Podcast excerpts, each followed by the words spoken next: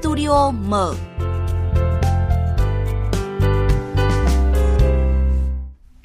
anh Hoàng Ân thân mến, anh có còn nhớ là trong Studio mở cách đây không lâu thì chúng ta cũng đã nói về một cái đám cưới của một đôi bạn trẻ và họ không nhận phong bì mừng mà chỉ nhận sách không? Vâng, tôi rất nhớ câu họ thì đang sống ở tại Thành phố Hồ Chí Minh và họ đều làm ở những nhóm thiện nguyện, và có thể nói rằng đó là một quyết định kỳ lạ và thu hút được sự quan tâm của nhiều người trẻ với cách ghi nhớ cái sự kiện trọng đại trong cuộc đời mình bằng một cách rất là khác biệt, và câu chuyện đó thì cũng đã lan tỏa rất là nhiều ý nghĩa tốt đẹp đấy ạ. Vâng, sự khác biệt thì khiến cho nhiều người ghi nhớ, nhưng mà đôi khi trong cuộc sống có những cái sự khác biệt mà khiến cho người chứng kiến lại cảm thấy khó chịu, thậm chí là bức xúc. Và câu chuyện mà chúng tôi đang nói hôm nay là đôi khi mà có những cái sự việc như là giữa trời đông giá lạnh như thế này mà ở đâu đó nơi công cộng ta bắt gặp hình ảnh của những thanh niên cởi trần, khoe thân, khoe dáng để gây sự chú ý nhằm một mục đích nào đó. Đây là câu chuyện không mới, nhưng mà điều đáng nói là những chiêu trò này thì lại xuất hiện ở những chốn mang tính biểu tượng văn hóa, văn minh và hiện đại. Như là chuyện một nhóm nam thanh niên cởi trần trên chuyến tàu điện Cát Linh Hà Đông, hay là vụ việc cô gái trẻ khoe thân phản cảm tại cầu Trường Tiền của thành phố Huế đã được phản ánh thời gian gần đây. Vâng, và những cái vụ việc này thì không chỉ khiến cho dư luận bức xúc mà còn cho thấy một sự xuống cấp của văn hóa ứng xử cũng như là văn hóa kinh doanh. Và để có thêm góc nhìn đa chiều về vấn đề này, chúng tôi xin được trân trọng giới thiệu vị khách mời sẽ tham gia chương trình hôm nay, Phó Giáo sư Tiến sĩ Phạm Mạnh Hà, Trường Đại học Giáo dục Đại học Quốc gia Hà Nội. Và bây giờ thì xin được mời biên tập viên Thanh Huyền cùng bắt đầu Studio mở. Vâng, trước hết thì xin chào và cảm ơn Phó Giáo sư Tiến sĩ Phạm Mạnh Hà đã tham gia chương trình Studio mở sáng nay cùng chúng tôi trong một buổi sáng chủ nhật và khá là lạnh như hôm nay ạ. Rất là cảm ơn biên tập viên Thanh Huyền. Đầu tiên thì xin được gửi tới quý vị thính giả Đài Tiếng nói Việt Nam lời chúc sức khỏe. Đúng, thời tiết bên ngoài rất là lạnh, tuy nhiên thì tôi nghĩ rằng là cái chủ đề hôm nay sẽ làm chúng ta lạnh hơn rất nhiều đấy. Dạ vâng. Vâng, cả câu chuyện ngày hôm nay đúng là về cơ học, về lý thuyết thì chúng ta đang nói đến rõ là ràng là thời tiết rất là lạnh này, và chúng ta hình dung đến một câu chuyện mà trong tuần vừa rồi chúng ta nói khá nhiều, đó là ở trên một cái tuyến đường sắt trên cao Cát Linh Hà Đông thì một cái biểu tượng rất là hiện đại của thành phố thì có những cái hình ảnh không đẹp, và một khi mà một nhóm nam thanh niên cởi trần thì mà thu hút công chúng và quảng cáo cho nhãn hàng. Bản thân ông ạ, nếu chứng kiến những cái hình ảnh như vậy trên một cái chuyến hành trình của mình vào một buổi sáng nào đó thì ông cảm thấy như thế nào? Dạ vâng, nếu mà tôi nhìn thấy một người đàn ông, tôi là đàn ông thôi, nhưng nhìn thấy một người đàn ông cởi trần mà đi trên phố thì đã cảm thấy rất khó chịu và bực mình rồi, bởi vì cái đấy là một cái hành vi cực kỳ phản cảm. Đây nữa lại là một cái công trình công cộng, một cái biểu tượng văn hóa mới của Hà Nội chúng ta, mà lại những cái thanh niên, những người trẻ, những người mà chúng ta cứ tạm gọi là có học thức đi, lại có hành vi như vậy, có lẽ là rất là khó có thể chấp nhận được cái hành vi phản cảm như thế. Dạ vâng. Và tất cả những cái thanh niên trong cái bộ ảnh này và cả nhãn hàng mà họ quảng cáo cho thì đã tự khiến mình lỡ nhịp chuyến tàu phát triển văn hóa. Theo ông thì có quá không khi mà có những cái bình luận như vậy về vụ việc vừa rồi? Dạ vâng. Tôi nghĩ rằng văn hóa là một quá trình để chúng ta học hỏi, chúng ta tiếp thu, chúng ta lĩnh hội và chúng ta biến nó trở thành những cái giá trị của bản thân mình. Tôi nghĩ rằng là chúng ta đừng nói rằng là chúng ta đã học xong lớp 12, chúng ta học xong đại học hay chúng ta học có những bằng cấp này, bằng cấp kia là chúng ta đã có văn hóa. Mà văn hóa là cái quá trình mà chúng ta phải học hỏi, phải nhìn những người xung quanh để chúng ta cư xử, để chúng ta hòa nhập được với cái cộng đồng đó. Cho nên tôi nghĩ rằng là những cá nhân hay là những nhãn hàng hay là những một cái tổ chức nào đó họ muốn gây cái sự thu hút bằng cách phản văn hóa thì thực sự họ đã là đi chậm lại cái tiến trình phát triển chung của loài người rồi. Đó chính là sự văn minh. Và cái hơn nữa tôi nghĩ rằng là với cái hành vi đó chắc chắn là sẽ bị tẩy chay, bị lên án rất là nhiều, và không một xã hội nào có thể chấp nhận những hành vi như vậy. Dạ vâng, đúng là như vậy, gây chú ý bằng những cái hành động khác người rõ ràng là một trong những cái chiêu trò quảng cáo hiện nay mà chúng ta bắt gặp khá là nhiều, và thực tế thì đây không phải là lần đầu tiên ạ. Dư luận xôn xao về việc các cái nhãn hàng thương hiệu sử dụng các cái chiêu trò quảng cáo sốc và phản cảm, và chúng tôi sẽ điểm qua một vài vụ việc như vậy. Ngày 28 tháng 4 năm 2016, một siêu thị điện máy trên đường Phạm Hùng, Hà Nội đã sử dụng người mẫu mặc bikini tiếp thị sản phẩm. Hành vi quảng cáo này đã bị Sở Văn hóa Thể thao Hà Nội xử phạt 40 triệu đồng. Ngày 12 tháng 5 năm 2016, cơ quan này cũng ra quyết định xử phạt một nhà hàng khu vực Cầu Giấy, Hà Nội mức phạt 40 triệu đồng vì để nhân viên mặc bikini rót bia bưng đồ ăn cho khách. Sau đó không lâu, một công ty điện thoại di động cũng bị xử phạt hành chính 6 triệu đồng vì để người mẫu ăn mặc hở hang vào lồng kính diễu phố nhằm quảng cáo điện thoại. Chúng ta đã nghe thấy rõ là có những cái khá là nhiều trường hợp và đã bị các cơ quan chức năng xử phạt bằng hành chính. Và một câu hỏi được đặt ra là dù không ít các đơn vị bị xử phạt nhưng mà chiêu trò quảng cáo gây sốc, khoe thân phản cảm thì vẫn tiếp tục tái diễn. Vậy thì điều này thì có thể được lý giải như thế nào ạ thưa ông? Vâng, ở đây chúng ta lý giải ở dưới hai góc độ. Ở góc độ thứ nhất đó là chính là các hình thức xử phạt chúng ta như cái bản tin vừa rồi cũng chia sẻ chỉ 40 triệu không là gì so với những cái lợi nhuận mà những cái công ty, những nhãn hàng có thể thu lại được từ những cái trò quảng cáo lố bịch của mình, những cái trò quảng cáo có thể được gọi là phản cảm của mình. Rõ ràng cái hình thức xử phạt của chúng ta nó chưa đủ sức răn đe, và hơn nữa là ngoài cái việc mà cái mức độ xử phạt chúng ta cũng chưa có những cái động thái tiếp theo, ví dụ như là cấm nhãn hàng được xuất hiện hoặc là phải công khai xin lỗi trước những cộng đồng hoặc là trước các phương tiện truyền thông để nó tạo ra một cái sức răn đe đủ mạnh để người ta có thể không tái diễn. Tôi nghĩ rằng đấy là cái góc độ thứ nhất, là góc độ liên quan đến quản lý. Góc độ thứ hai tôi nghĩ rằng là có lẽ nó cũng xuất phát từ cái quá trình là cái phong văn hóa của mỗi một cá nhân, của mỗi tổ chức, của mỗi người lãnh đạo. Nó rất là khác nhau, và ở đây chúng ta thấy rằng người ta đang đặt cái lợi ích cá nhân, đặt cái lợi ích vật chất lên trên những cái giá trị, những cái lợi ích chung của cộng đồng. Tôi nghĩ rằng là trong cái cuộc sống của chúng ta ấy, thì tiền bạc nó rất là quan trọng, nhưng tiền bạc nó không thể giải quyết được tất cả những vấn đề khác trong cuộc sống nếu chúng ta thiếu đi văn hóa, bởi vì văn hóa nó làm cho chúng ta hiền hơn, chúng ta sống tử tế với nhau hơn, làm cho chúng ta cảm thấy cuộc sống này nó an toàn hơn. Và vì thế nếu ai đó mà theo đuổi những cái giá trị phản văn hóa thì chắc chắn là những người đó là những người mà ở trong tâm họ thiếu đi những cái yếu tố của con người, cái yếu tố của nhân văn. Cho nên tôi nghĩ rằng là những cái người tham lam, những cái người ích kỷ, những người mà chú trọng đến lợi ích bản thân mình thì người ta sẽ tìm mọi cách để người ta thu lợi cho bản thân, đem lại cho họ những cái giá trị về tài chính, chứ họ sẽ bất chấp tất cả những cái những cái quan điểm, những cái suy nghĩ hay là những cái nhận thức của người khác. Và vì vậy tôi nghĩ rằng là nếu chúng ta không nâng được cái tầm văn hóa chung cho cả cái cộng đồng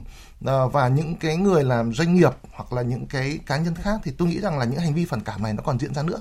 Vâng,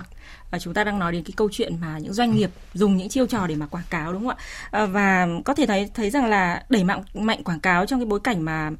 đổi mới về kinh tế rồi sống chung với đại dịch như hiện nay thì là một trong những cái vấn đề rất là quan trọng đối với nhiều doanh nghiệp.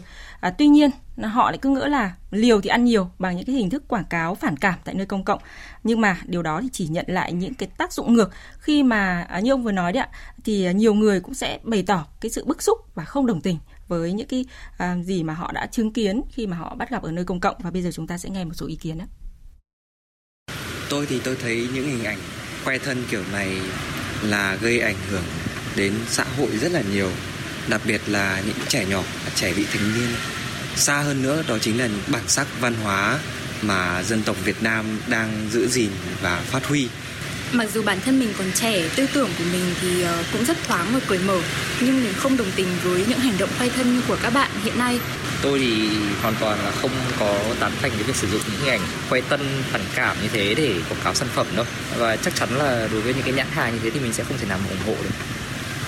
Cái việc mà khoe thân, khoe cơ thể này giống như chỗ công cộng đông người thì nếu mà để mà mình nổi tiếng thì cũng nên xem lại cái nổi tiếng thế nó có đáng không. Vâng, đó là ý kiến của một số người dân mà chúng tôi đã ghi lại. Đa phần thì bày tỏ cái sự bức xúc và cho rằng đây là những hành vi phản cảm. Thậm chí có người gọi những cái chiêu trò quảng cáo là quảng cáo bẩn. Đặc biệt là những cái hành vi này lại diễn ra ở nơi công cộng. Nếu như người bán hàng chỉ lạm dụng sự chú ý nhất thời hay là tạo ra cái sự chú ý bằng mọi giá mà không tính đếm đến cái tính thẩm mỹ hay là yếu tố văn hóa thì theo ông cái sự bền vững trong kinh doanh có tồn tại? Dạ vâng, đúng đấy, ở đây chúng ta thấy rằng là đôi khi những nhà kinh doanh ấy họ chỉ quan tâm đến những cái lợi ích trước mắt, là những cái sự thu hút của công chúng, kể cả những cái sự thu hút ở góc độ trái chiều, tức là những cái sự bức xúc, cái sự tức tối thì vẫn tạo ra cho họ được cái sự quan tâm. Và thường trong marketing ấy thì họ rất là chỉ quan tâm đến cái việc là thu hút được bao nhiêu người ta biết đến nhãn hàng của mình thôi. Nhưng thực ra đấy là cái suy nghĩ nó rất là, chúng ta cứ nói thẳng với nhau, đó là thiển cận. Ở chỗ đó là người ta chỉ nhìn thấy những cái lợi ích ngắn hạn, Trong khi đó thì để mà phát triển một doanh nghiệp, để phát triển một nhãn hàng thì phải đầu tư rất là nhiều, không chỉ tài chính đâu mà phải đầu tư cả những cái sự quan tâm, cái sự ủng hộ của công chúng một cách dài hạn nữa. Cho nên tôi nghĩ rằng nếu mà doanh nghiệp nào mà người ta chỉ nghĩ đến những cái lợi ích ngắn hạn thì người ta sẽ sử dụng những cái quảng cáo bẩn, quảng cáo phản cảm. Nhưng nếu mà người ta đã xác định rằng người ta sẽ là một trong doanh nghiệp có đóng góp cộng đồng, cộng đem lại cả những cái lợi ích giá trị cho bản thân mình nữa thì họ phải thay đổi cái suy nghĩ này. Tôi nghĩ không bao giờ có một cái câu chuyện mà cộng đồng chấp nhận một cái nhãn hàng, một cái sản phẩm lại do những người thiếu văn hóa quảng cáo cả. Và chúng ta thấy rằng trong cộng đồng chúng ta hiện nay cũng đã có một cái xu hướng là những người tiêu dùng người ta tẩy chay những cái nhãn hàng mà có mời những cái người gọi là mang danh nghệ sĩ hay là những cái người đóng quảng cáo mà đã có những hành vi phản cảm, và người ta tẩy chay rất là rõ, rất là mãnh liệt, và các nhãn hàng đã nhận ra được cái điều này và họ đã thay đổi. Rất là nhiều nhãn hàng lớn đã thay đổi, tức là họ đã không mời những cái diễn viên hay những cái ca sĩ hay những người mẫu mà đã có những hành vi thiếu văn hóa trong cái cuộc sống riêng tư cũng như là trong cái nghề nghiệp của mình. Dạ vâng, rõ ràng đó là con dao hai lưỡi, đúng không ạ? Và cái sự đứt tay thì lại nghiêng về phía doanh nghiệp. Gây dựng hình ảnh thì không phải là cứ có cái sự nổi tiếng, mà đôi khi gây dựng hình ảnh mà nếu không cẩn thận thì sẽ là tai tiếng, đúng không ạ? Và đó là một cái bằng chứng rất là rõ cho thấy rằng là họ sẽ là người chịu thiệt hại. Còn trong cuộc sống thì chúng ta cũng bắt gặp không ít những cái câu chuyện mà ở chỗ này chỗ kia có cô gái này, chàng trai kia khoe thân một cách phản cảm để mà gây sự chú ý, như là trường hợp của một cô gái mới đây trên báo chí có đăng, đó là trên cầu Trường Tiền của Huế, hay trước đó là một phụ nữ mặc như không mặc, vô tư chụp ảnh ở phố cổ Hội An. Nhiều người trên mạng xã hội thì lo ngại rằng là con cái họ khi mà bắt gặp những cái hình ảnh như vậy ở nơi công cộng thì có thể trở thành một nỗi ám ảnh ạ. Vậy thì ông nghĩ sao về những cái hệ lụy từ những cái hình ảnh và những cái hành động mà thiếu văn hóa tại nơi công cộng? Những cái sự lo ngại của quý vị phụ huynh vừa rồi thì cũng là một cái sự lo ngại chung của cộng đồng chúng ta thôi. Rõ ràng chúng ta thấy rằng một cái hành vi phản văn hóa mà được diễn ra nhiều lần mà lại tần suất ngày càng lớn ở những cái nơi công cộng hoặc những cái nơi mang tính biểu tượng thì vô hình chung nó đang tạo ra những cái giá trị mà chúng ta cứ tạm gọi là đảo lộn. Và những cái người trẻ, những cái bạn thanh thiếu niên khi mà lại được nhìn thấy hoặc là trông thấy những hành vi phản cảm đó mà lại không được nói rằng là đây là hành vi thiếu văn hóa thì mặc nhiên họ cho rằng đó là hành vi mang tính văn hóa. Và chúng ta thấy rằng là những cái xu hướng của giới trẻ thì thường là bao giờ cũng bắt theo những chúng ta gọi là bắt theo trend. Và vì thế nếu mà những hành vi phản văn hóa lại trở thành trend thì rất là nguy hiểm để mà chúng ta có thể điều chỉnh lại được cái nhận thức cũng như là những cái suy nghĩ của những cái bạn trẻ. Và hơn nữa chúng ta mới thấy rằng là trong cái cuộc sống này thì mọi người chúng ta đều hướng đến cái đẹp, chúng ta đều hướng đến những cái sự tử tế, nhưng mà những cái hành vi phản văn hóa những nơi công cộng như vậy thì rõ ràng nó đang làm cho cái cuộc sống của chúng ta trở nên nó giống như nhiều rác ấy, đúng không? Chúng ta sống trong cái môi trường, chúng ta chỉ mong muốn cái hít thở không khí trong lành, nhưng mà một cái môi trường văn hóa chúng ta cũng cần phải có một cái môi trường văn hóa thật là sạch. Những cái hành vi phản cảm của những thanh niên, của những cái nam thanh nữ tú mà ăn mặc phản cảm, tôi chưa nói đến câu chuyện họ trục lợi gì từ cái việc này, nhưng riêng hành vi đó đã làm cho xã hội chúng ta quá nhiều những cái ô nhiễm, và những hành vi này tôi nghĩ rằng là cần phải xử lý rất là mạnh, rất là mạnh. Vâng, ông vừa nói đến sự trục lợi nếu có trong những cái trường hợp này thì rõ ràng cái câu chuyện mà chúng tôi vừa đề cập mà cô gái ở trên cầu Trường Tiền không chỉ khoe thân trái với thuần phong mỹ tục mà cô gái này còn bị truy tố vì vi phạm pháp luật khi mà đã truyền bá cái văn hóa phẩm đồi trụy, có nghĩa là ảnh hưởng tiêu cực nghiêm trọng đến xã hội. Vậy thì theo ông, cái sự nhận thức lệch lạc đến hành vi phạm tội trong những cái trường hợp như vậy có phải là cá biệt không, hay là bây giờ trở thành một cái xu hướng mà một cái khi mà người ta bắt trend được thì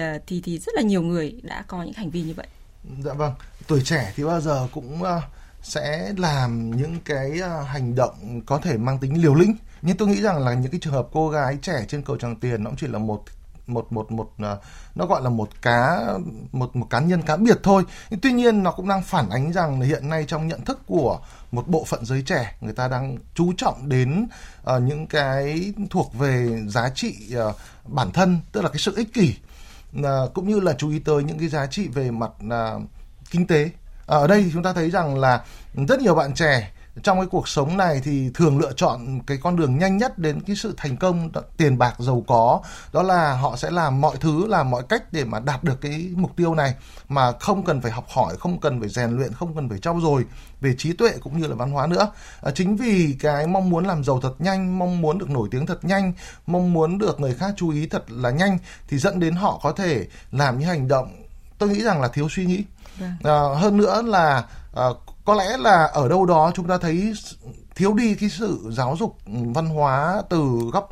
ở cái môi trường xã hội nhỏ nhất, đó chính là gia đình. Tôi nghĩ rằng gia đình là cái nơi cực kỳ quan trọng để mà điều chỉnh cũng như là để giáo dục về văn hóa và nhân cách cho mỗi một cá nhân. Và vì thế ở đây chúng ta thấy rằng ở đâu đó nếu mà một cá nhân nào đó mà họ có những hành vi phản cảm hay hành vi mà truyền bá văn hóa đối trụy, tôi nghĩ rằng nó cũng xuất phát rất là nhiều từ góc độ, từ cái văn hóa của gia đình nữa. Cho nên ở đây chúng ta thấy rằng là văn hóa cá nhân nói riêng nhưng mà cái văn hóa cộng đồng nói chung ấy, nó có cái mối quan hệ rất là chặt chẽ với nhau. Nếu mà chúng ta không đẩy mạnh được cái văn hóa của gia đình, văn hóa của xã hội thì những cái thứ phản văn hóa kia nó sẽ càng có cơ hội để nó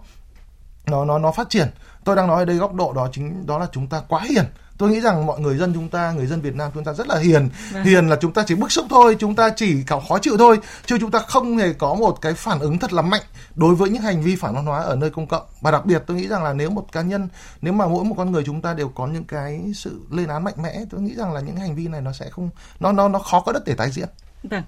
Theo ông thì cái câu chuyện mà như ông vừa nói đó là những cái hạt nhân từ gia đình, văn hóa từ gia đình xuất phát cũng rất là quan trọng. Nhưng mà một câu chuyện khác đó là do cái sự phát triển của công nghệ, của internet rồi của các cái mạng xã hội thì dường như là những cái trào lưu này nó lại càng được rộng rãi, mở rộng hơn. Vậy thì theo ông làm sao để chúng ta có thể quản lý được cái văn hóa độc hại đó và có thể rời xa được cuộc sống của chúng ta? Dạ vâng, ở đây chúng ta cũng phải thấy một cái câu chuyện như thế này. Đó là những người mà tạo ra những cái thứ gọi là phản văn hóa. Nhưng chúng ta vẫn thấy rằng là có một cái bộ phận mà nó đang truyền bá cái thứ văn hóa nhảm nhí này. Đó là một bộ phận không nhỏ những cái những cái tổ chức truyền thông mạng, ví dụ như là mạng xã hội hay là TikTok hay thậm chí cả một số kênh truyền thông của những cái doanh nghiệp. Tức là họ cứ lợi dụng những hành vi phản cảm này để họ câu view, để họ phát tán với cái chiêu bài đó là phê phán. Tức là họ nhấn mạnh, họ xoáy sâu hay họ phân tích, họ đăng bài dài ngày. Mục đích là gì ạ? Để phát tán. Rõ ràng ở đây chúng ta thấy rằng cái đã phản văn hóa thì phạt là phải dừng lại, đúng không ạ? Chúng ta hoặc là chúng ta tuyên truyền ở góc độ làm sao để người dân ta nhận thấy rằng là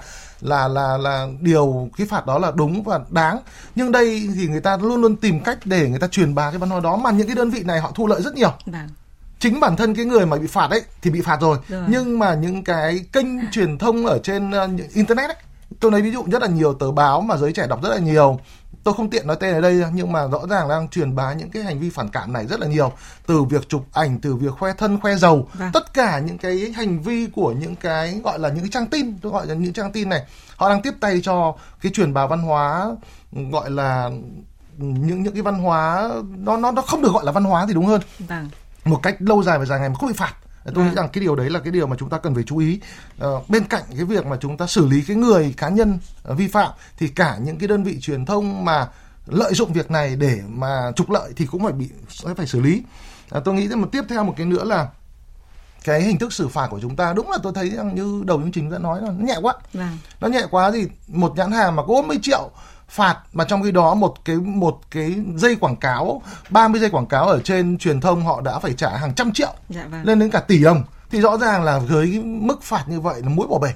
Tôi nghĩ rằng là sau phạt thì phải xử lý tiếp. Ví dụ như là cấm nhãn hàng đó được xuất hiện, hoặc là các cơ quan chức năng phải vào kiểm tra lại cái nhãn hàng đó xem có đủ cái điều kiện để mà bán ra thị trường hay không. Tôi nghĩ rằng là cái hình thức đó nó gây thiệt hại lớn cho doanh nghiệp thì nó sẽ làm cho doanh nghiệp phải điều chỉnh. Và những cái cá nhân cũng tương tự như vậy thôi. Bên cạnh cái việc mà bị xử phạt thì cá nhân phải có cái trách nhiệm để gây dựng ra những giá trị văn hóa khác. Có nghĩa là phải đi tuyên truyền về văn hóa ở nơi công cộng cho nhiều người mà có hành vi phản văn hóa. Tôi nghĩ rằng với những hình thức đa dạng như vậy thì tôi mới mong rằng là tạo ra được một cái văn hóa nó tốt đẹp. Tôi lại nhớ lại cái câu chuyện của Vũ Trọng Phụng trước đây khi mà nói về cái câu chuyện là trong cái tác phẩm Số Đỏ ấy, thì nói về câu chuyện là hai cái polit là Minder Mintoa là đi phạt những cái người mà tè bậy ở ngoài đường, và phạt mà không có tiền phạt là phải vào trong tù ngồi một ngày một đêm. Đấy, thì cái hình thức ngày xưa chúng ta nhớ rằng cái câu chuyện của Nguyễn Phụng nói nó phản ánh cái thực tế cuộc sống thời điểm đó, nhưng đang nói rằng là những cái người mà thực thi cái trách nhiệm ấy về văn hóa, để kiểm soát văn hóa thì phải rất là nghiêm, và cái người mà vi phạm ấy thì bất kể anh là ai thì anh đều phải chịu trừng trị trước pháp luật với hành vi của mình. Tôi nghĩ rằng cái cách đó là cái cách mà tôi nghĩ là may ra chúng ta mới tạo ra được một cái môi trường văn hóa tốt. Tôi nghĩ đó là một những cái giải pháp mà Phó Giáo sư Tiến sĩ Phạm Mạnh Hà đã đưa ra khá là cụ thể và khá chi tiết, có cả những cái câu chuyện rất là minh chứng, rất là thực tế đấy ạ. Và xin một lần nữa thì xin cảm ơn Phó Giáo sư Tiến sĩ Phạm Mạnh Hà đã tham gia cuộc trò chuyện trong studio mở hôm nay. Thưa quý vị và các bạn, đất nước chúng ta thì đang trong tiến trình phát triển hội nhập với thế giới. Bên cạnh việc được tiếp cận với nhiều nền văn hóa lớn, tiên tiến thì chúng ta cũng phải đối mặt với biểu hiện văn hóa độc hại. Và dù trong môi trường xã hội, pháp luật, giáo dục luôn răn đe, dạy dỗ những cái chuẩn mực, đạo đức phù hợp với mỗi cá nhân, thì vẫn có cái sự xâm nhập của văn hóa đại chúng không lành mạnh. Tâm lý thích sự chú ý, thể hiện sự khác biệt vẫn còn đang ảnh hưởng mạnh mẽ đến nhận thức và lối sống của một bộ phận trong xã hội. Và vấn đề ở đây, như phân tích của Phó Giáo sư Tiến sĩ Phạm Mạnh Hà, thì bên cạnh tiếng nói của cộng đồng dư luận thì cũng cần có những cái chế tài thực sự cho những hành vi phản cảm nơi công cộng.